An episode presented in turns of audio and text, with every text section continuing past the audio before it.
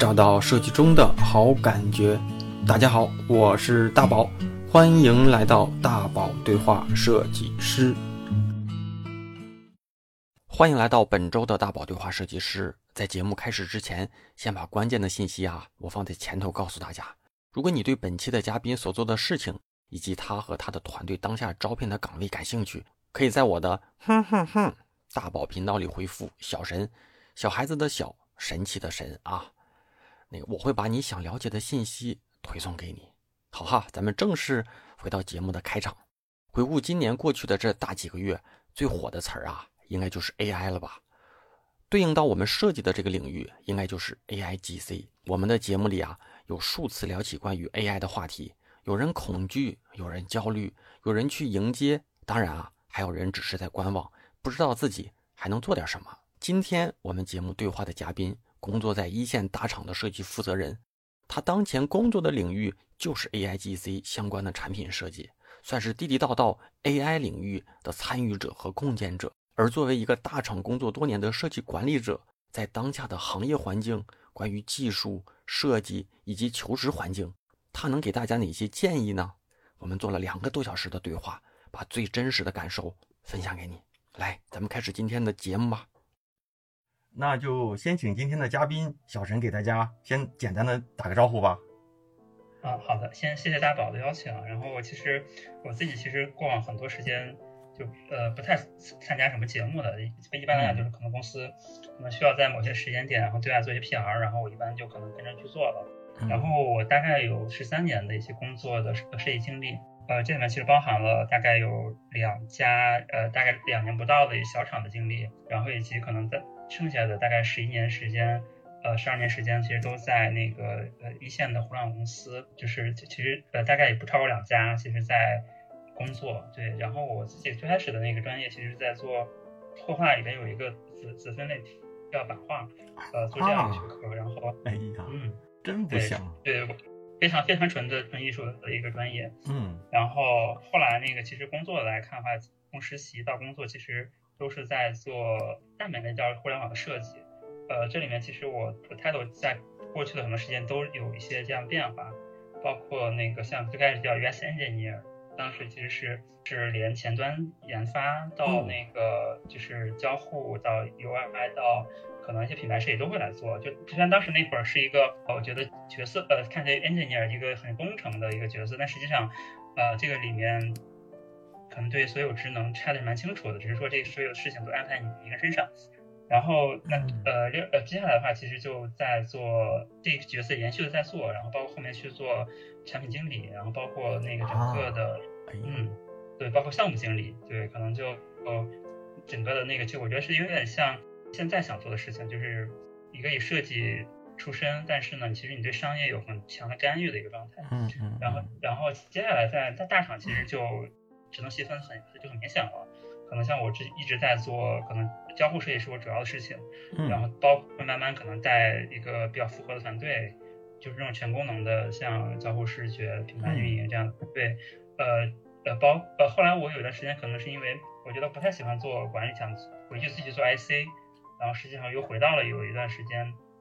去做纯交互设计的阶段，然后呃最后的话，当前那个状态其实还是回到了一个呃就是一个比较复合的一个管理的角色。因为我在我的职业的这过程里面，我觉得就有的时候其实当你去想追求你想完成一个什么样的设计的时候，你会发现你可能需要一支团队，嗯，这个这个就会更好。我去帮助你去实现你对设计的一些一些构想。嗯，呃，其实我我当我我开始也我在开始录之前我也在想，就是我怎么来去呃描述我现在的这个状态。其实这个状态就是我觉得一部分是，嗯，可能有这样的公司或者是市场的需要，你可能怎么样去做这样的设计的管理。呃，另一方面从个体来讲，就是呃，当你其实对设计有一个嗯更宏大或者是更有主见的想法的时候，你的这个实现往往其实通过个人独立去实现，它的效率有点低。其实你你是需要一支团队才能帮助你去更快的达成跟看到那样一个结果的。对，我觉得现在大概我应该就是处于这样一个一个状态。嗯嗯嗯，我来给大家再做一个延伸哈。其实你看咱们的开场，小神是我俩在对话之前定的一个称呼，我给他的称呼。其实呢，因为大家可能也知道，尤其是在一线城市，在互联网工作的一些同学们应该也知道，就是在大厂呢，你但凡是一些 leader 啊，或者是一些团队的一些业务一些负责人，很难以摆脱公司，就是代表公司的身份去做任何像什么节目、什么分享、演讲。所以呢，我为了又要跟大家分享，就这些头部的这些大厂的这些。总监也好，负责人也好，就做这样的对话的契机，所以我们有的时候不得不以去绕开他现在的身份。但是大家要知道啊，这个小神可能在互联网，大家要关注的话，应该知道他头部的一个互联网大厂的一个，现在应该算是一个业务的负责人、设计负责人哈。然后呢，因为你在对我在跟你对话之前，其实我对你的感觉就是应该是有一些这种对技术有一些研究，最起码是有一些探索。然后你你咱俩做的这样的一个对话，我才知道原来你过去在做过一些什么产品经理，还做过一些前端相关的一些上下游的工作，所以咱们就有点不太一样的地方，就是你的这样的经历可能会一会儿啊，或者我们可以通过一些话题呢，多给大家分享分享。我觉得这就是开场稍微有一点点长的一个原因，毕竟想要让他给大家做分享，但是呢又不能把身份说的太清楚啊，这就是我们可能又有点小麻烦的地方。那行，对，这嗯啊，对我我简单大宝说一下，就是其实确实是那个有时候不太方便以那个呃公司 title 来给大家讲东西的。然后大家感兴趣的话，可以呃大宝之后可以呃留一个链接给的那个一个 blog 链接给到那个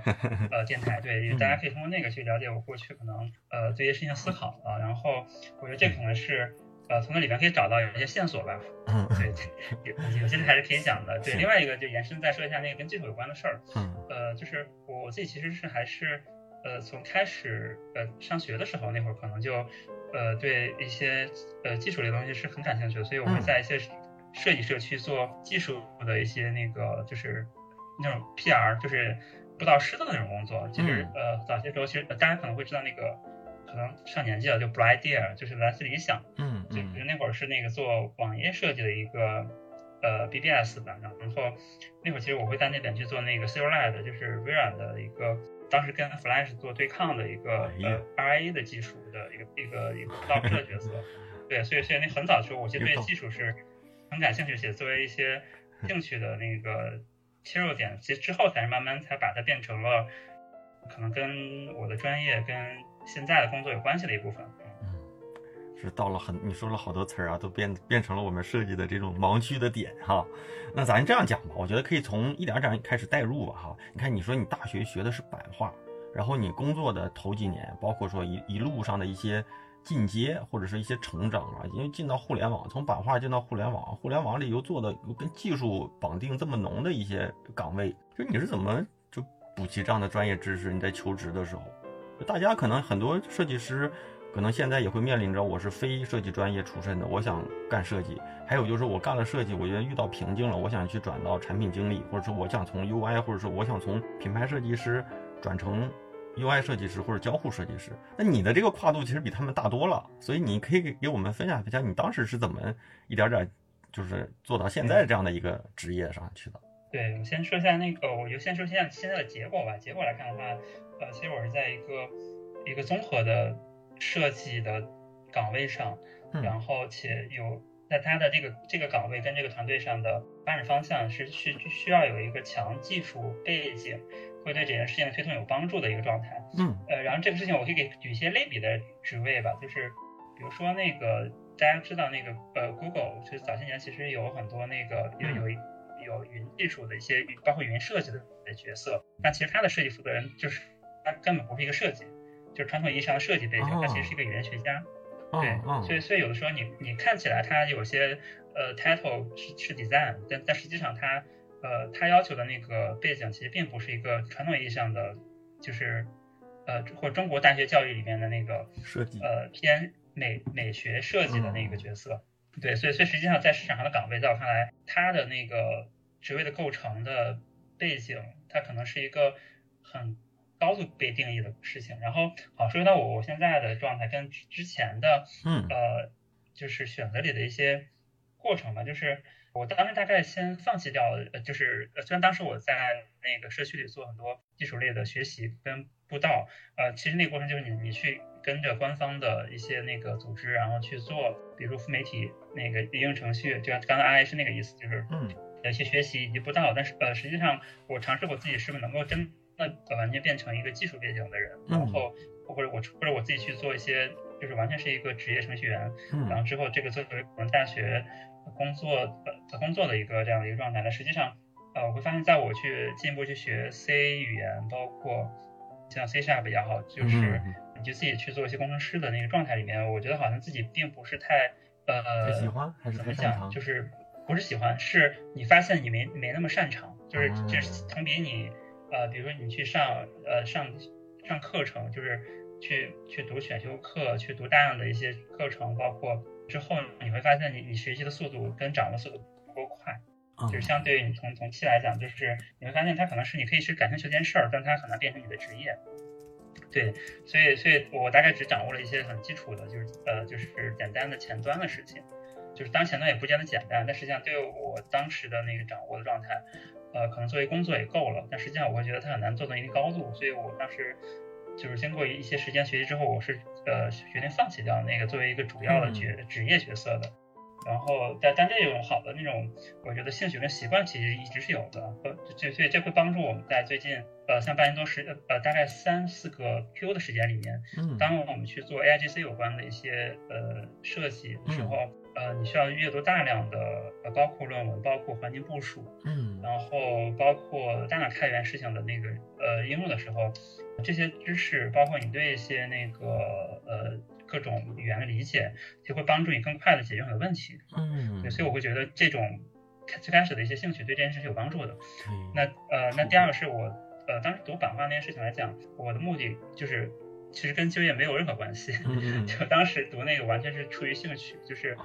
就我觉得那是一个。就是很少的、很少呃见的班种，就或者那画种，就是大家其实那个一般来讲去呃怎么讲读艺术类的学校，大家可能会选择，比如说当时可能有数码设计，可能大家现在用的 Photoshop 也好，呃之类的一些软件，CorelDRAW 也好，就可能当时是呃大家主要学习的事情，包括一些那个可能环境设计有关的一些软件，软件，嗯，呃然后这是一类的很典型的，大家觉得呃一般意义上认为就是比较好的这种设计专业吧。然后那个就是一类专业，第二类可能就是呃，可能或者平面也好，就是传统的那个这个面向纸媒或者面向那个张贴之类有关的这种设计，可能也是比较典型的，呃，包括 logo 也好，是典典型的一类的那个设计的专业学科。嗯。然后还有一类可能就是大家讲国有版水雕，就是嗯国画有的画可能是。大家愿意更选愿意选择读的一些专业，包括可能要素比较小的也会比较好。呃，在当我当时在选的时候，也是呃会想选一些怎么讲，平时见的少，但是你是会觉得了解完之后有意思的一些专业。大概反正就选了那个，对，选了那个呃版画这个专业。呃，这个专业确实很有意思。然后我在不管学习的过程中，还是后面毕业之后，其实也多多少少会做一些。呃，我觉得。嗯，他我觉得他更多像就是大家就是觉得学艺术在究竟在干嘛？我觉得他其实还是建立一个视角，他是跟那个设计不一样的视角，就是他是站在纯个人表达的呃基础上，就是你有一种手段，呃，使得你可以能充分的把自己的一些观点表达出来的一个技巧。对，在我看来，他一是掌握了一部分的具体的工艺技巧，另一方面是。可能你也有一个不会过度的被限制的时候，你有更多的时间可以做个人思考的一个一个状态。对，这是我觉得可能读艺术类，包括读呃怎么讲。对画画这件事情或版画这件事情的一个很重要的一个事情。对，那这件事情怎么跟呃这跟我们现在的工作有关呢？实际上来讲，我觉得没有关系。对，这这这这件事情，我觉得是只只是建立一个视角，是呃就像你可以呃后面可以推给大家一些我之前最近在做一些测试的时候发的一些东西，就是你如何去理解目前 AIGC 可能对于设计，然后对整个社会的影响。那实际上就是如果你是。站在那个效率的呃的角度来看，呃，他可能你会慢慢把自己变成一个工程师，就是这个视角呢，他会有的时候会有一些，嗯，我觉得不叫极端，是就过分的理性，对。但实际上，我觉得现在的阶段正好处于一个它的呃影响是在慢慢未知且被实实可能逐渐被澄清释放的阶段。那那这种构想的那个，我觉得角度来看，其实你的艺术类一种呃偏抽象跟感受的东西，其实对一些事情的理解可能会更有帮助一些。嗯呃，但我觉得就我觉得站在使用角度来讲是这样的。然后那至于我开始为什么会嗯直接去读，后来很我很明确，我在大一的下半学期，我大概就知道我可能应该去考虑一下就业的事情。然后实你在大一的时候就做过这些那个思考了。对对，嗯非常明确，是因为我很清楚的知道，呃，就是你读艺术类的东西，它是很难变成一个职业的，就是这种嗯职业画家是一个可能比做设计更难的事情。就是在我可能之前是之前的呃同学里面，能有有确实做艺术家出来的人，就是呃混得不错的，但是会很少，但是也会很好，但但你会知道，这是一个很很少人可以选择的事情。嗯然后嗯。呃，所以所以我当时当时我的想法就是，可能跟他跟相我当时的专业最相关性最强的应该还是设计，就是嗯。这种非常怎么讲市场上具备呃商业价值很实用的嗯嗯。这样的一个一个学科，就是设计可能跟你是最相关的了。嗯其实这件事也是很现实的，就是你会看到那个可能在平面设计之类的这种学科里面，他们会去做一些像丝网印刷、丝网丝网版画之类的这种课程。嗯，所以，所以实际上它也呃确实是一个可以变得变成一个商用的、更实用的一个课程的内容。然后，嗯，所以所以当时在我在大家一开始明确这件事情之后呢，我其实过去很后面的很多时间，其实都在做一些实习，包括一些私单，可能包括一些那个呃，我跟同学还做过一些那种呃壁画壁画的一些公司，啊其实去就直接去接商单做商单的，然然后。嗯大概这件事情做到我大大三下学期，可能我决定要去实习，这件事情就结束了。然后，所以呃，但我因为我会觉得从那会儿来讲，就是我觉得创业在我看来是一个非常呃难的事情。对，虽然虽然当时也赚到钱了，但是我会觉得很辛苦。嗯就我觉得那个可能你整个的心态其实未必为这件事情做好做好准备了，所以嗯我会回到一个可能就是哎，我们还是还是简简选择一个简单模式吧，easy 嗯 easy easy 的模式，就是去公司。嗯 然后实际上，呃，我所以我我会把几条线非常嗯非常清楚之后，我会觉得哦，那我需要去选择一个相对 easy 的模式去做设计，然后在公司里去做。然后，但很快我会怎么讲，就是又收敛到说我我觉得什么样的更适合我，更适合我去做设计的状态。然后，当然我那会儿毕业那会儿应该是就是一零年、零年、一年那会儿，然后那会儿的话，应该是整个移动互联网刚开始的阶段。嗯然后，是的，呃，我对啊，那会儿我应该就是在读了，呃，那会儿我也比较幸运，我觉得我在读上大学零六年到一零年那个阶段读了非常多的有关早期的一些体验设计有关的书，像那个哦 Alan Cooper 的呃，像《教室之路》啊，包嗯。括呃 Don Norman 的那些电脑化设计，就是就是嗯。那些原著，其实呃那会儿其实我都能看到，然后现在大家可能已经看，可能已经买不到，嗯。然后就是，其实那会儿在读完那些书之后，其实你就已经可以去做一些这种工作了，在我看来。然后，那实际上最后最后，我就一路的就在大公司，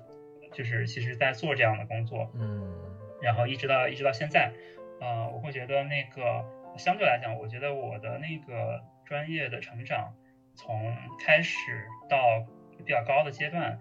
包括横向的一些那种能力的发展，其实都呃一部分还是有一些红利在的，所以嗯。我觉得很幸运的，其实是走完了这些这些过程吧，啊，是的，你看，你像你说一零年前后，正是互联网算是开始要开始要进入互联网、移动互联网时代的那么一个阶段，而且在一零年前后吧，可能零几年到一零年初，我觉得那个时候对岗位的这种就是界限，或者是用人招聘的这种方式和现在可能又不太一样，所以那个阶段可能有些人进入了这个行业，可能就算是第一批在算准大厂和大厂里面能够，呃，我觉得在在那些现在看来的纯大厂，在那个阶段其实还真是有一些机会。呃，你看这十年起来，可能有一些人在这十年就成为这些头部大厂的一些负责人了。然后我记得我是一一三年一三年入的行，但是我的那个专业属性更像是这个偏传播、品牌传播、运营方向。所以我觉得运营设计呢，可能在历史长河里面，它的存留的时间还是久的。比如说在传统企业里，它就是平面设计；在广告公司、设计公司里，它就是一个创意人。然后在互联网呢，给它定义成品牌或者是运营相关的吧。但是你看，像像体验设计的这个领域，可能也就是互联网、移动互联网慢慢把它给塑造起来的哈。那你看咱咱们哈，我就听小陈在讲的时候，我就觉得你是一个啊，可能对做事情，包括对长远有一些计划和规划的人。我以为你是可能是偏理工类专业出身的，结果呢，你还是一个纯艺出身的，就完全你过往的背景和现在做的事情和你的一些思维模式是有就是有冲撞的。那这种冲撞，我觉得在某一个说法来说呢，它可能就是你的优势，就是因为你的经历呀，包括说你的背景是完全。让我们感觉上不是这样的，但确实你又是这样的，所以这种呢，可能塑造了你现在的一些思考和做事的模式吧，哈。那那个就是我特别想说啊，因为你在讲你嘛，所以我就想说，你看你现在在一些这个在在一个团队里当一个负责人。那又是在大厂啊，我就特别想也替大家去让你来跟大家聊一聊，就是当下的这个，我们都会说疫情后疫情时代那个经济环境啊没有那么好啊，大厂又怎么不招人，甚至说前段时间一直也有裁员的这些新闻爆出来嘛？那你跟我们聊聊，你作为一线的，又是头部的这种真实的这种环境下，当下的这个求职环境是怎么样的？你看到的或者招聘环境？嗯，然后。我觉得从疫情开始，二零年开始的时候，我觉得还不明显，因为因为大家可能是对疫情也好，就是因为呃，但是我在也也刚好在负责一些 AI AI 有关的一些事情，但是我们做了一些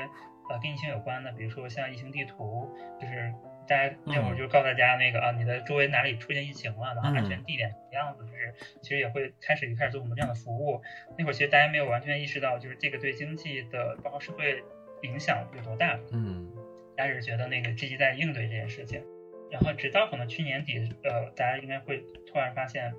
可能这件事情结束了。对。但这个结束好像也也也更像是一个开始，就是因为我我自己其实不是呃读经济类的学科的呃人，嗯，呃，我其实怎么讲，我会尽可能去理解目前整个那个可能经济，然后整个社会，包括整个市场竞整个呃竞争，然后对于我们当下的影响，然后。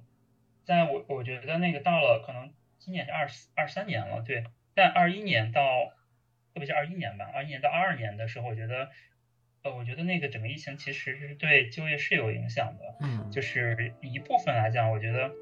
怎么讲，就一部分来讲，啊，大家还就是像我在二一年到二二年底到今年初吧，然后其实是在做 to B SaaS，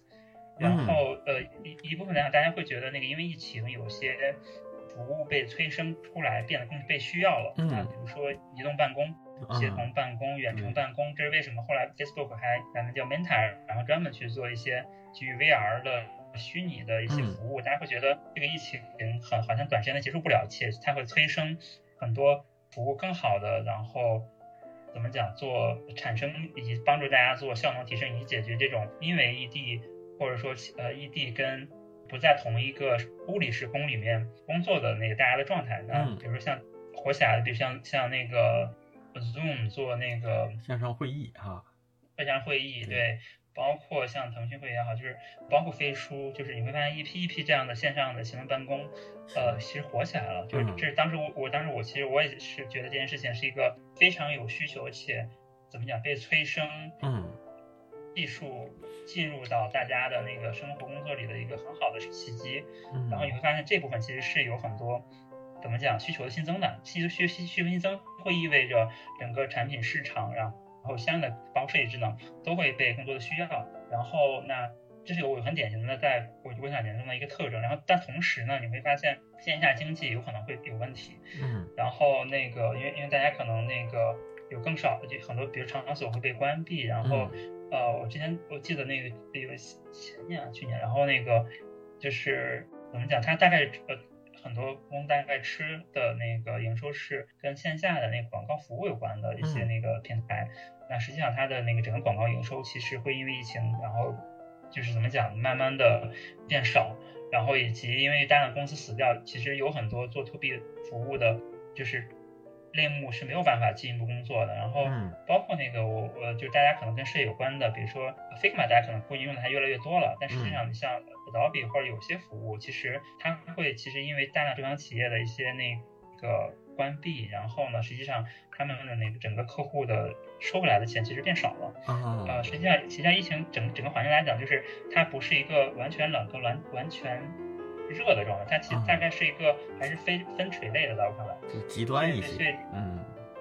对对对，所以所以对对对大家的影响是什么？就是大家其实去选择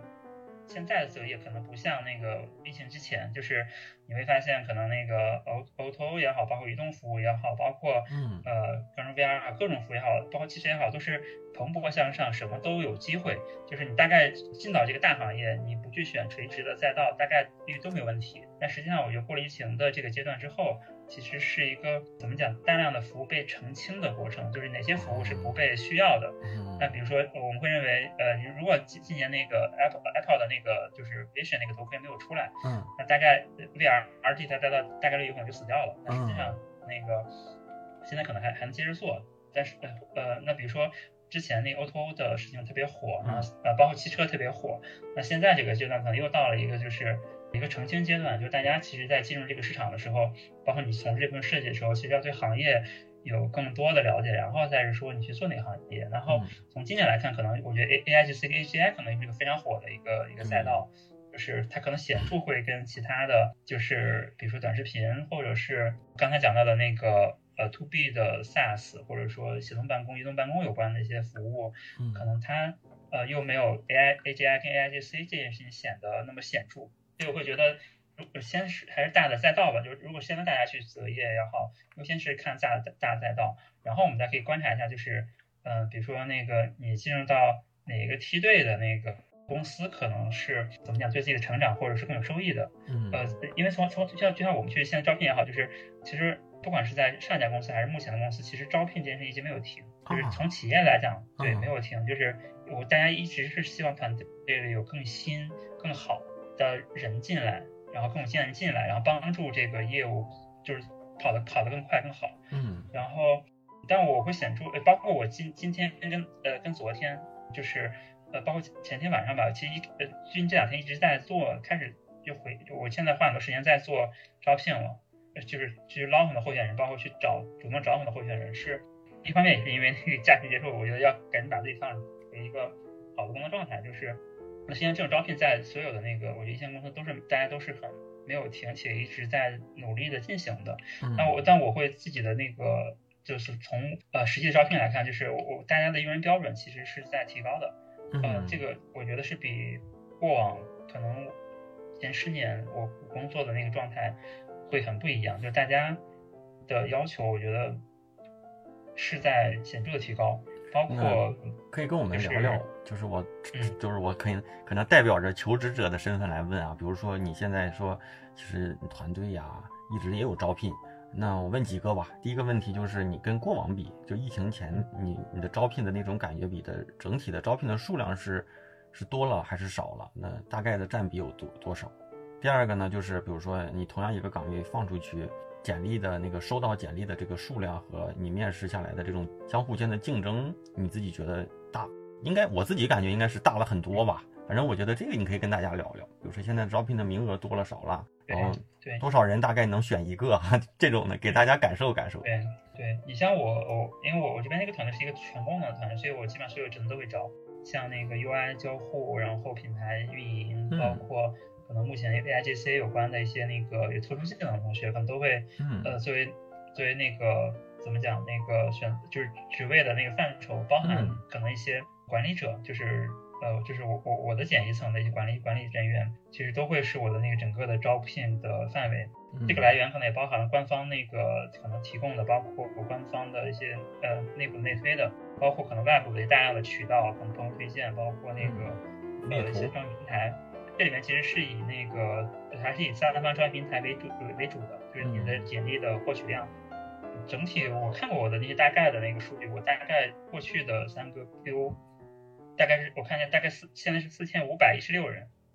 啊，加上这这是呃这整个线上渠道，就大概我觉得有可能整个渠道应该在四千七差不多。嗯就，三个 Q 我大概会聊，就是可能那种呃我看十秒钟的简历，大概我也我认为也是也是也是大概的看哦还不止。那这个四千的沟通应该是真的是我我大概跟他有过 IM 上有过一两句的对话的。哟，呃我天，那这样如果按 vivo 的话，按 vivo 的话应该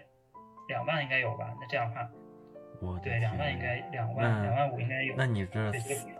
两万多人找了四千多个人，可能轻轻度接触了。那最后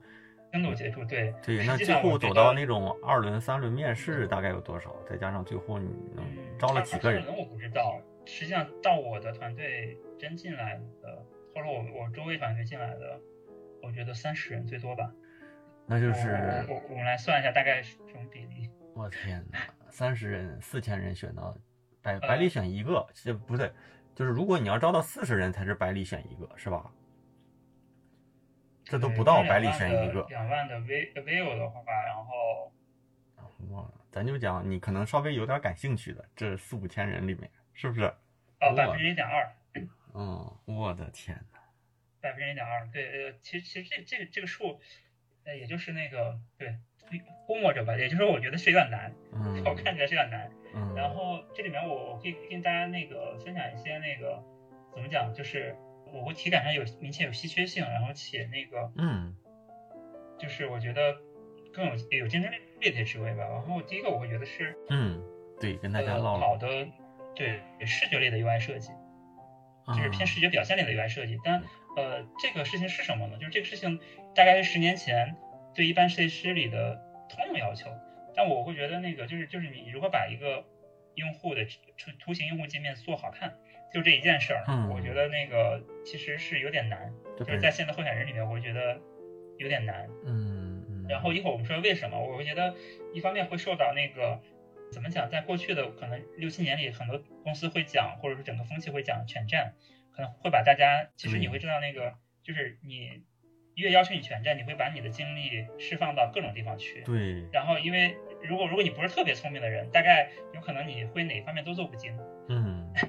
是的，是的啊，呃，这件事情其实在大厂就是个要命的事儿，就是因为你没有一个很很主要的一个怎么讲拿得出手的一个很 solid 的一个技能，然后所以就可能在我现在去帮团队去看候选人的时候就很尴尬。然后这我我会觉得这是一个很典型的那个特别想要的一个候选人的状态嗯，但实际上我觉得会有稀缺性的。然后另外一个一类就是我觉得是，嗯，我觉得就是这大概是什么？就是我，我们在我最开始在我们在十几年前开始在工作跟招聘的时候，会讲一个很有意思的词叫呃成长性。嗯，就是我们大概其实是在招聘来看的话，我们我们希望看到的候选人是一个你在实习，在一年、在两年、三年、四年，就是你每增加一年的工作年限，你都应该在这个时间里获得成长。嗯，这个成长有可能是你的不一样的经验，嗯或者是某一个经验的垂直，或者是呃对应来讲你的职级，你其实包括你的公司的那个状态，应该都是在变化的。嗯就是其实我其实我自己也蛮关注的是大家的那个候选人的，就是成长的连续性，就是就是大概就是那个一个好的苗子不要长歪。就是你能明显的从他的作品或者沟通里能感觉到他在这些年他的案例能够展示出来他的进步，是不是？比如说这是他这一两年的做的一些案例和作品，但是这是早期的，但是从早期到现在能感觉到他对不管是对专业还是对项目还是对产品的理解是有梯度的在进进步的，是这种感受，对不对？对对对对，且且它每一个节点应该有一个明确的怎么讲对标到可能市场上那个，比如说 BAT 也好，就是嗯。呃那个职级上应该有的能力，嗯比如说呃我们一般其实会去这样来观察，嗯。就是他这个候选人是不是涨到那个阶段了。嗯，然后我觉得现在比较难的一个点是，就是我我现在会收到非常多的呃简历啊，其实刚才删掉了。如果我刚才认为百分之零点二能进到公司的话，呃，其实完在我看来，其实很多进来的人也未必符合那个非常非常好我刚才对这件事情的要求。嗯但实际上，你知道，呃，其他的人可能会更难，就是大家可能那个出的问题会更多。然后这点我觉得从开始的可能学习的那个学校的状态，包括可能呃每一年每年工作的状态，包括可能嗯各个方面，其实都会出现大量的瑕疵。那这种嗯瑕疵累积多了之后，其实是我我觉得会更难的进到那大厂里来。但我觉得比较有机会的，其实都是在那个可能工作三五年的同学。嗯，就是就是时呃工作时间不长，啊、他其实还有很多可能性，他没有一个形形成形成一个思维惯性，或者说一个成功的一个路径依赖，然后他的那种可塑性，再结合他的那个专业的成长的那个结果，在我看来，一是目前像那个很多大厂，可能大家会倾向的一个候选人状态。嗯，就是说，大家如果在工作三五年，其实这个时间如果有机会努力到一个阶段了，是可以给自己去搏一搏这些大厂的一些机会。即便说当下不是哈，因为其实是我自己的感受，接触这么多设计的同学们，感受就是，就是如果我本身工作就在这种比较知名的一些互联网公司，其实它的跳槽也基本上是在对标的公司里这种换来换去的多。然后，但是小在一些小公司啊，或者是不是在一线城市工作的这些同学们，他们就是中间就总有一个坎儿，就很难从自己的这种团队里跳到大公司里。所以，如果要是说三五年，这其实是一个比较有机会能跳进去的这么一个年龄段，是吧？工作三五年，就二十二三十岁以内吧，二十七八岁是吧？大概是这样的。对对对，因为我不知道那个从 W 老师的那个，嗯呃，就是呃，大家圈子里面可能那个诶听众大概是一个什么状态？嗯嗯。啊，但但我会觉得可能真的三五年应该是一个，如果它是一个很好的一个坚持，嗯，很高标准的设计的实践跟理解。然后从最开始因为什么原因，可能没有直接去一线的公司工作，呃，其实，在三五年的情况下，我觉得还是非常有好的这种机会，然后去就是一线的公司工作的。嗯嗯，真是你这么一说，好像还真是这样的。就是我好像是工作第四年的时候在创新工厂，第五年，好像就是第五年在腾讯，然后二十六七岁在腾讯嘛，然后。明白，我我我我才特别喜欢创新工厂跟跟腾讯，我觉得都是。还挺早的，然后我记得，哎呀，你要这么说还真是，所以大家都可以搏一搏。但其实我跟你讲啊，就是因为你可能工作的环境相对面临接触的这些同学们的背景还比较稳定一些，就基本上互联网背景的多一些嘛。但是，就是我想问你啊，你也招了这么多人了，面了这么多人了，就是，呃，你会去找那种跨行业来跳跳槽的那些？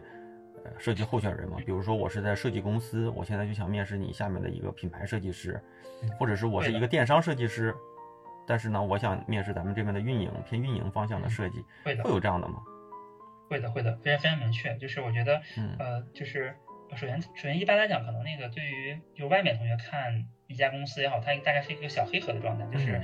你不知道这个职位后面的决策的人是因为怎么想的。嗯，因为有的时候看，有的人看那个 JD 有可能是一个很通用的对，就是像我有时候也懒得，我也懒得写的很特别精确。其实我也不想写特别精确，因为写特别精确，它可能多少人可能会暴露出来你你你们的那个整个产品设计，嗯，可能对某一件事情的态度跟思路，嗯，所以实际上呢，有时候那个 JD 反而会会相对显得模糊一点，然后可能依赖于可能你海量候选人里面你去选选到那个人，或者你主动去找那个人，嗯。然后，所以实际上大家有的时候会看到一些 JD，他就是不会特别明确的告诉你他想要什么样的人。嗯嗯，然后呃，那那我说一下几个案例，就是实际上我们在选择的时候，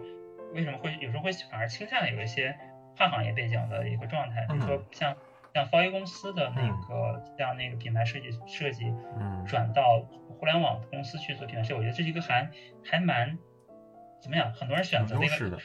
是这样选择的过程，对它其实成立，是因为什么呢？就是首先那个品牌设计这件事情本身，它就是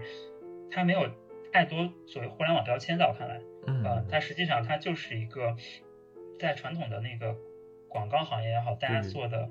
怎么讲更专业的一个事情，更垂因为对对对，就是它本身的专业性，它就不有时候不在互联网公司，就是大家。呃，最好的人其实人选可能就是在 f o l 公司，嗯，呃，然后这里面其实包含了那个图形的创意本身，然后包含那个就是如何去给互联网比如公司的那个决策的人去 PR 这样一个好的案子，嗯，然后对，可能包含那个可能他的，因为因为在 f o 公司大概一般一个案子有可能大家跟的时间没有那么长，可能三个月六个月就很长了，对，然后呢，实际上你会在一年里接触过三五个或者更多的客户，更多一些，但他。对它有个好处是什么？就是因为你见了很多，所以你会更明确的知道当前这个案子它的特征是什么。就是就是你你会在过程里看更多的一些好的案例。是的，嗯，就是它你的你的思路更开阔。这个其实对于互联网公司的那个品牌设计的这这样一些事情来讲，其实反而更有帮助的。因为有可能那互联网的那些产品，我觉得在过去的一些时间里，有些可能因为像自己也好有快速增长的，大家可能会死掉的，或出来的非常非常多的那种。那种产品，呃，它配套的可能需要品牌设计。那实际上很多那个产品，呃，它的品牌其实是处于一个怎么讲呃弱的一个维护状态，或者说几年几年一个周才会做一个一次战略的迭代。嗯呃，那其实，在那个互联网公司里，有可能做时间久的品牌设计，它有可能对对好的好的这种品牌设计，它是有钝性的，就是嗯你没有办法更好敏锐的捕捉到市场上什么行业里是更好的。嗯行业里怎么做？对对对，所以嗯我会觉得那个像品牌设计的这种跨界，或者说你从一个呃广告行业跨到一个互联网行业，是一个蛮顺的一件事儿吧。嗯。呃，然后然后这里面从现在来看呢，它的要补充的事情就是，因为现在可能整体大家更挑人，所以所以其实上嗯，就呃有更多需要对互联网的怎么讲它的一些行业或者说它的工作模式的一些了解，然后这个其实嗯。会更好的能帮助嗯。去做这样的转化。嗯。对，嗯，嗯就呃还还对，还有一类可能我觉得是，我觉得要要垂到具体的那个业务里面看需要什么。在我看来，比如说互联网像像有一些很垂直的服务了，比如说有些比如剪辑工具，嗯呃，像像大家可能之前剪辑工具像 Premiere，像那个嗯呃 After Effects 也好，有些呃达芬奇也好，就是有些传统行业做影视的一些一些一些工具的。嗯但实际上，在互联网公司呢，它大概，比如说你的，如果他是你的设计对象，他有可能不是那个东西，他可能是比如说描剪，或者是剪映，或者是快影，嗯。或者说什么这样工具了。然后，那其实你传统你对你在一个影视公司对于影片、对于工具的理解，使用很很精很精湛的一个人，其实嗯。你转化去做一个内容，就是这种这种内容设计，或者是嗯。呃这种互联网工具的设计，有可能是你比一般的入行两三年的设计师，一般设计师更懂这件事情的。这个你说这个，我觉得特别有感觉。就是前前段时间认识一个编导，他以前他在进入互联网之前，他是一个正儿八经混电影圈子的，就是跟着剧组拍过电影、拍过广告，就是属于职业人。他有一个电影梦，但是可能这个行业收入不稳定，再加上熬年头，他工作他在美国读的导演专业毕业的，研究生毕业回来。但是呢，他年纪小，没有没有熬一定的年头，根本没有出头的机会嘛。然后他后来辗转吧，可能也是因为短视频兴起了，他就在自己也在，反正也是在这种大厂，就是做短视频相关的一些内容的编导。那就是就像你说的，就吊打了，因为他用他的专业的那些思维啊什么的，包括吃过的那种苦，再回到互联网嘛，就是收入也多了。然后工作的要求也低了点儿，因为你做一个电影和你你做一个广告片和做一个短视频的要求肯定不一样，所以他就是有这种可能跨界的这种可能要求的不一样，导致他在这个互联网呢，他做的就还挺轻松的。然后但是呢，肯定他的电影梦在这里没法实现，所以他还是有一个电 电影梦。就是很多你说的这个，我的理解就是，可能你如果以前是专门做剪辑的，你的软件、电脑配置和要求是很高的。你自己的要求也高，但是在互联网可能解决的一个当时就能用的这么一个诉求，可能不一定门槛那么高，但是要求也没那么高，是不是？大概是这个意思哈。反正是有这种是有这种那个问题，包括说，其实你看互联网公司早些年吧，我觉得现现在慢慢的都在补齐这种差值，就像咱就讲说互联网公司早些年一些产品，它做了个品牌升级，其实可能就是一个运营设计师、视觉设计师搞着搞着，对吧？搞一搞也就也就升级了。那传统的设计公司，那可能考虑的东西就更多一些，天文地理的，对吧？品牌规范的，嗯，不一样。但其实现在两两端慢慢的都在往中间去，就是你看互联网团队的这些在这块的专业性和这种人员的这种储备越来越多了，所以其实做的也慢慢的也都更加职业了，我觉得。包括做的一些展示的一些这种发布的一些东西嘛，其实慢慢慢的我感觉就趋于专业性，两头的专业性。嗯，啊，我认同的，就是确实是，就是呃，就是就就是我们刚刚讲的这个，就是嗯跨界也好，有有的时候可能它是一个，有的时候是个被动发生，比如说你这个刚好被找到了，可能你、嗯大家觉得你蛮符合的，这就要看后那个招聘的方他们对这件事情的洞察。那另一方面来讲，我就觉得这件事情能发生的一个前提条件也是。大家其实，在每每一个自己的垂直的那个设计的领域，真的是呃理解这个客户跟你的呃整个设计的工艺的实践，然后我觉得在一个好的一个高度上，这样的话其实才有机会产生这个，我觉得可能跨、嗯跨到不同的行业，以及产生这种催生出来新的一些可能性啊。嗯，那我想问一下，你看这两年吧，呃我觉得尤其是从去年到今年就特别热，就就是一个数字，三十五岁，就是三十五岁什么裸辞，三十五岁转型，三十五岁被裁。我我不知道你现在在这个行业里面，你身边团队里面三十五岁的占比同学高不高？而且还有就是三十五岁如果没有走到这种所谓的管理岗，在互联网的这样的话，现在在接下来的几年的发展，它的它会贬值吗？还是说其实只要你做好你自己的工作？年龄在这块没有受到那么大的歧视，就你以你自己的感受说说就行。这个事情从我觉得先先我们先看一个宏观视角，就是嗯，为什么大家可能对年龄这件事情整体会敏感？然后呃，我觉得大家是站在一般人视角来看这件事情，就是可能在比如三十五岁或者四十岁以上，然后其实通常一个人的经历，呃，跟他的那个时间，其实是不是能够，首先时间能不能充分的。投入到一一个工作里，这是一个影响。第二个是那个我刚刚讲过，就是嗯，大家是不是因为大家工作了三十五、四十岁的人，通常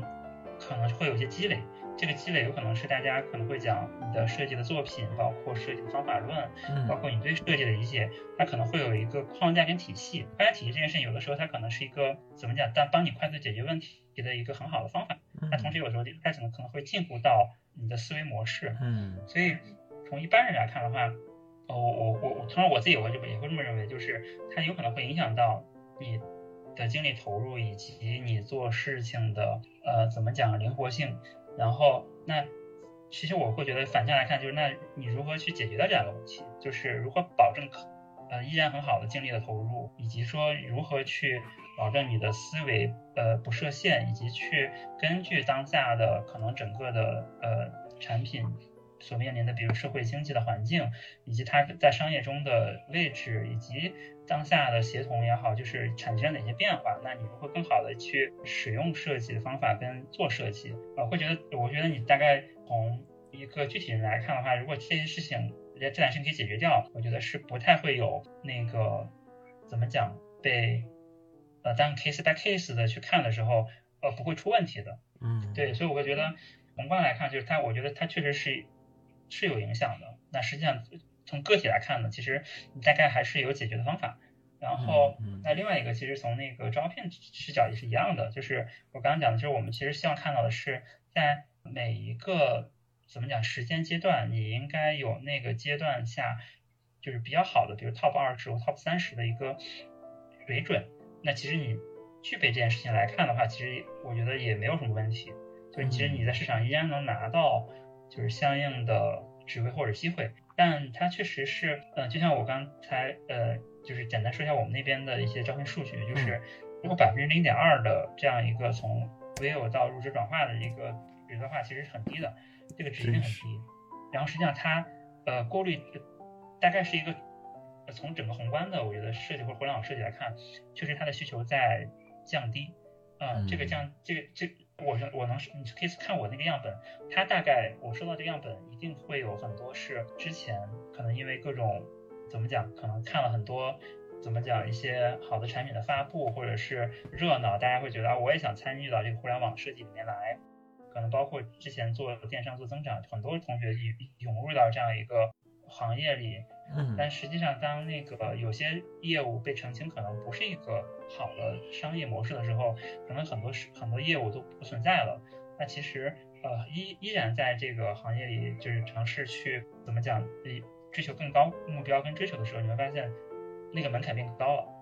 嗯，这个门槛就变高了之后，它可能我觉得包括呃可能从学校到你的每年学习的经经历、履历，包括你的背景的匹配。我觉得，然后可能其中一个因素可能叫做年龄，但年龄我觉得，反正年龄反而在我看来不是一个很关键的一个，在我看来是一个，对互联网这种怎么讲，大家追求的是就是收益很有很有很有效的收益这个状态来看，应该不是一个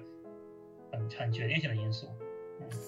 但是你看啊，这是你你的视角，或者说你从为招聘的视角啊，但是求职求职者的视角就是我可能尤其是女性嘛，大龄女性三十五岁。可能要要么就是已经是妈妈了，要么呢可能就是还没结婚。我觉得无论这两者哪个身份，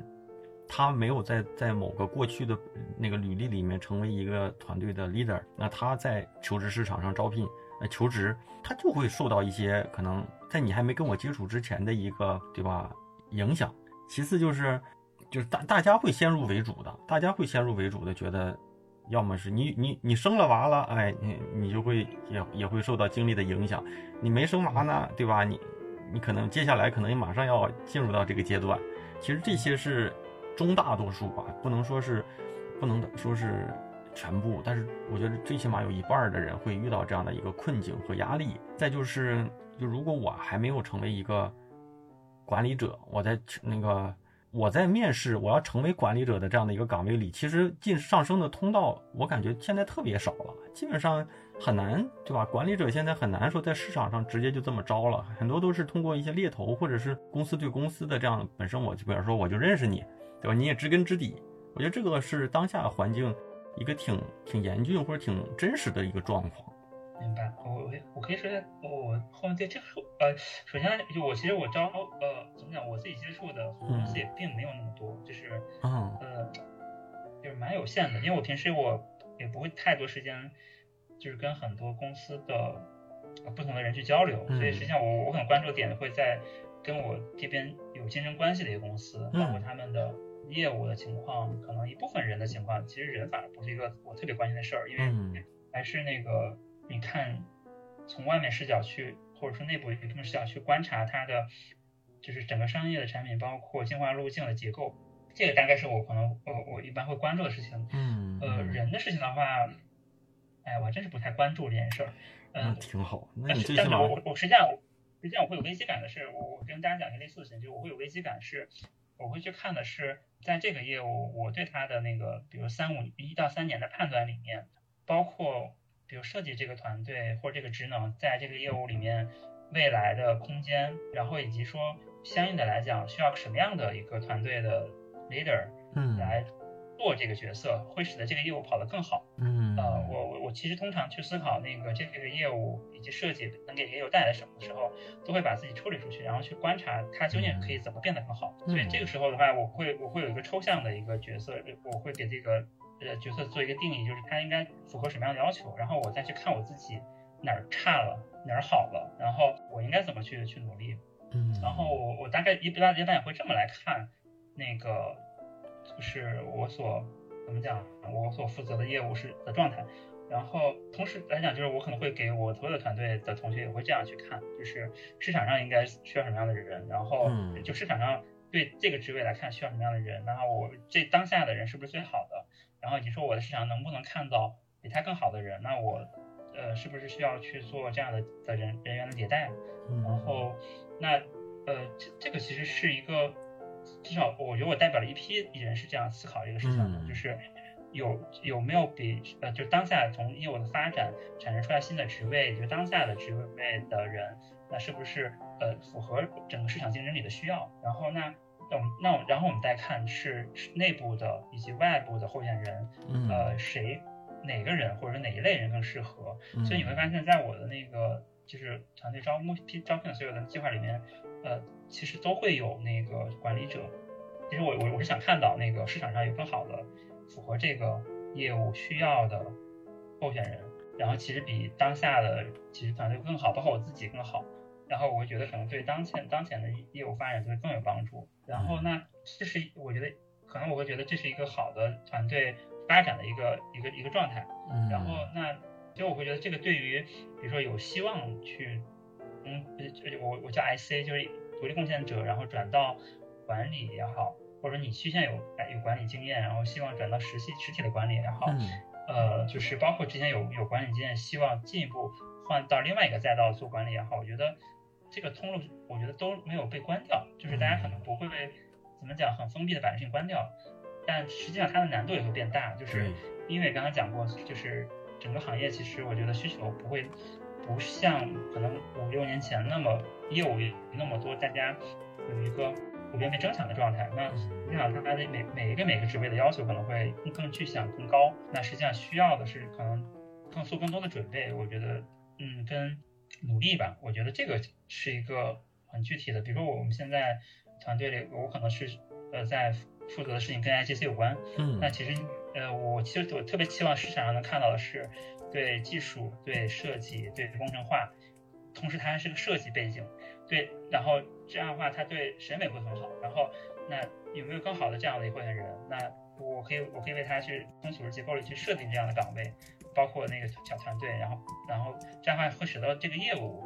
怎么讲得跑得更好。然后那那是市场有这样的人吗？我在找，但实际上我会发现很难。那有有可能很难的话，我我因因为这有可能这个需求它不会被马上先被放市场上，然后可能这这个如果有有先见之明的同学，可能有具备这样的分析能力，他可能就可以把自己在过去的六个月往这里面去塑造，那可能就有这样的机会。那实际上我在同步去看会员的情况下，嗯，也我我为了保持这个组织运转，我可能要自己去自己去做培养，自己去带，然后那可能这个过程里有可能你的市场上的候选人他不够快的情况下，那我可能自己就完成这个团队的培养跟进化了。啊、这里面我觉得，呃，其实我觉得还是那个，其实这个职位越高，其实对候选人的要求也越高。嗯，在我看来，去捕捉捕捉这个变化以及为它做准备，可能也是一个能力。就是包含那个你去去看，比如说目前，比如说 Apple 的 Vision 这样的一个发，呃，这些年的发就发布，实际上它的这个动作在一年前，你可以通过供应链的方式，就可以察觉到哦，Apple 在准备一个 VR 的设备了。嗯，那好，那你你如果有志有有一天那个你希望进到呃，比如说 Apple 在中国的那个供应链，或者说像竞品公司，嗯，好，那你其实就要开始慢慢慢慢储备你对呃，就是像呃 VR、MR 这样的一些理解，这样的话会刚帮助你。当现当现在还没有发生，就是我觉得还没有普遍的发生，然后。然后，但实际上，如果你我我如果我们预判到未来半年可能会发生的话，那其实你需要做好这个准备。包括 AIGC 我也是一样的，就是这个事情，其实大家从去年的这个时间点，其实就已经很热了，在我的角视角已经很热了，是不是？然后，那其实嗯，比如有志向在现在，包括过去一个 Q 或者未来一个 Q 去做这样的工作的话，或者说不管是 IC 还是管理者，那实际上你的所有技能树都要去往那个目标去。去对齐，然后那当然，我觉得有可能是我现在看不到太多，是因为大家可能在自己的那个赛道里，跟自己公司里可能也在做做的很好啊。那实际上在放到市场候选人来看，就是可能符合要求的不多，所以我们可能还是通过内部的来完成吧。嗯，然后另外一个就是他讲到那个大面上，其实呃，我像我们团队来讲也有很多那个，就是因为大家自然增长，年自然增长，自然会。年会变大，包括有家庭，然后其实那那本来很多大家也都是这个状态，在我看来，就是呃，所以我会觉得它不是一个从管理者考核来看，包括对同学还是对管理者也好一样，就是它不是一个不是一个条件，也不是隐形条件。和一点还是刚才那个，就是你能不能有更多的时间，想办法投入到那个工作里，其实保证你的精力投入，像像可能像刚工作的人一样。或者说那个工作几年的人一样，就是你还是保持好的投入。第二个，整个还是那个，呃，虽然你的生活也好有很多的变化，然后可能会使得你你的那个，比如说思维方式是不是受到影响了？那我觉得如何去很好的完全回归到一个好的设计师的思思维跟工作模式是很重要的。就是这个事情也是我会反复给自己做提醒的，就是如何避免那个给自己设限，然后以及说。就是让自己过分的有一种，呃，之前我们讲有一个 ego 的状态，就是过分的自我的状态。嗯，就是就是我觉得这个是可能作为一个商业的环境下一个设计师的一个要求。就是就为什么可能大宝那个老师可能之前会会觉得我可能很很理工科的一个状态。嗯，就是虽然你发发现我的背景是一个纯艺术类的东西，嗯，一个一个一个专业，就是因为我会想得很清楚，就是当我去做艺术创作的时候，我其实是一个抛弃掉很多那个怎么讲，很多那个就是就那种我要考虑什么，考虑什么，考虑什么，我不知道考虑什么。但实际上你回到工作状态的时候，其实你要就是另一种要要剥离掉那个嗯 ego 自己的状态，对。其实呢，小陈在说的时候啊，我也在想说，能不能替大家去，去去去去多问点什么。但是其实听下来哈，包括说你现在在实战一线做大厂，这这代表了我觉得大厂的一部分人的观点吧，就是其实招聘一直在有，然后包括说年龄，相比于专业的能力和对口的程度上，年龄问题不是那么大，但是竞争确实是比先前要大了很多。包括人数上，包括要求上，是吧？对。哎呀，反正所以大家呢，就是如果你真杀到了那个就是所谓的能够去搏一搏大厂的这个阶段了啊，就是很多你自己认为的短板，其实就没有那么短了。就像我现在感觉，就像包括说做短视频吧，就是你真正的就是所谓的流量啊，就是内容够好的时候，别人就这就这是个举个例子啊，别人就可能就会忽略你画质好清不清楚，是不是专业的剪辑，是不是原创的背景音乐了。那大家可能就会觉得你的内容好，那其他的条件都可以放宽一些，反而说你看短视频杀出来的这些人。很多时候，他的内容拍的就特别素人，因为要求感觉上也没那么高，但是他能把内容做到大家可能他的那个受众喜欢，所以其实求职上也是这个意思哈。对，然后我其实我我那个我我有关注那个大宝老师那个，就是 B 站上那个那个，当时你是应该是五十万的那个，哎呦，五十万你把它发出来了，但实际上我我今天又看了一下，之后那个马上就破一百万了。对，他就到了九十万走的就慢了，已经到我那个热门了，毕竟出了热门了就慢了。他从八十几万的时候开始就很慢了。嗯，其实，其实我会觉得，一就是我觉得做每件事情都有一个自己的那个怎么讲，一个专业的一个路径，就是一个做好的路径。我觉得像像达马老师做那个那个那个爆款，应该就可能慢慢就摸到了那个。在 B 站上做爆款的那个路径，嗯，不不好说。你毕竟现在才一个，有可能就是运气。因为现在我如果要是能，比如说五六条视频都能够慢慢的找到感觉了，我可以去给大家传授一些经验感受。现在我不敢说，我怕我我自己，我只是因为运气好，但是我把这个功劳弄到了我自己的能力，或者是我我知道一个怎么样的一个体系了，我就特怕是因为就高估了你自己。但如果你做个三五个，但是都还行，那你可能会证明啊，这种方法最起码在这个阶段是有效的。现在我不敢吹牛逼，不敢吹牛逼。我就我觉我觉得两个 Q，两个 Q 做二十个，对吧？是吧？你看你的两个 Q 就是是个小目标，两两个 Q 做二十。节目听完了，我是大宝。受限于公司和职位的身份限制，我们没办法在节目里把嘉宾做的事情说得太清楚。但如果你混迹互联网，或许嘉宾是谁，你早就知道了。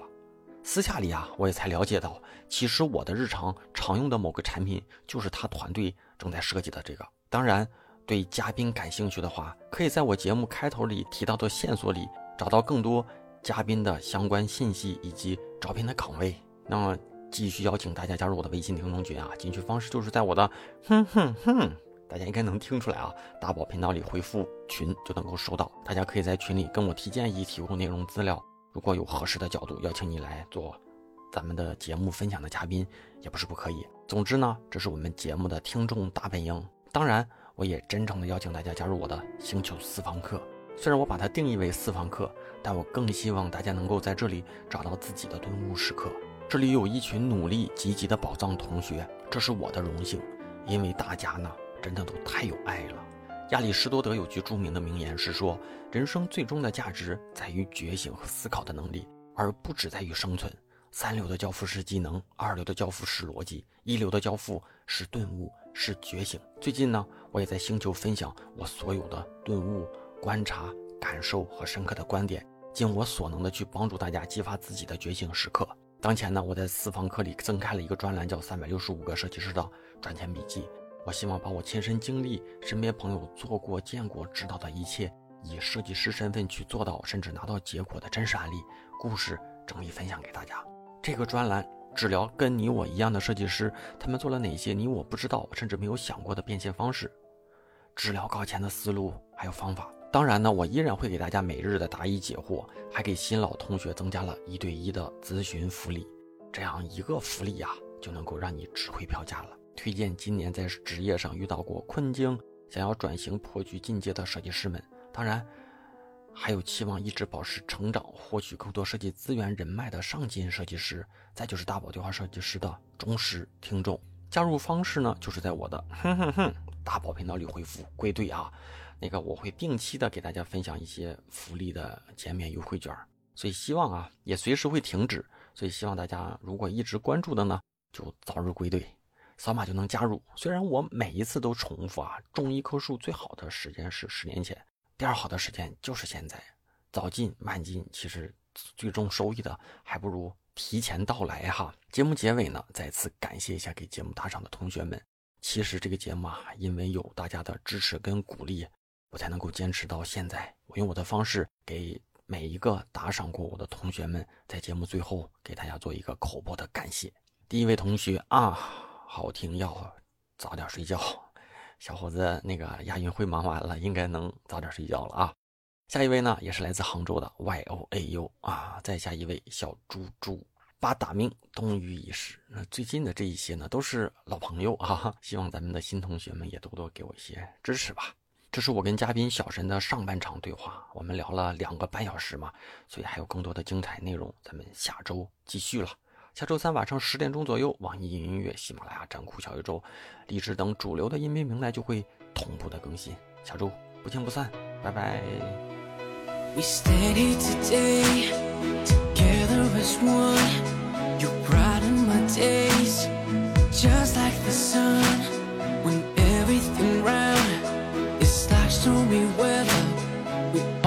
Survive, cause we're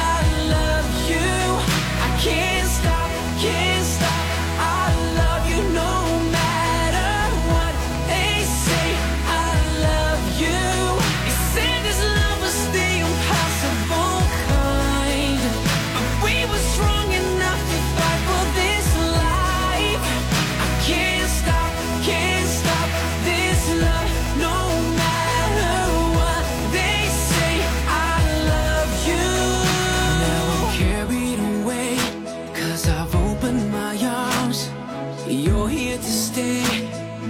deep in my heart. They say that we couldn't, but we did make it work. And nothing could stop us, not even two different worlds.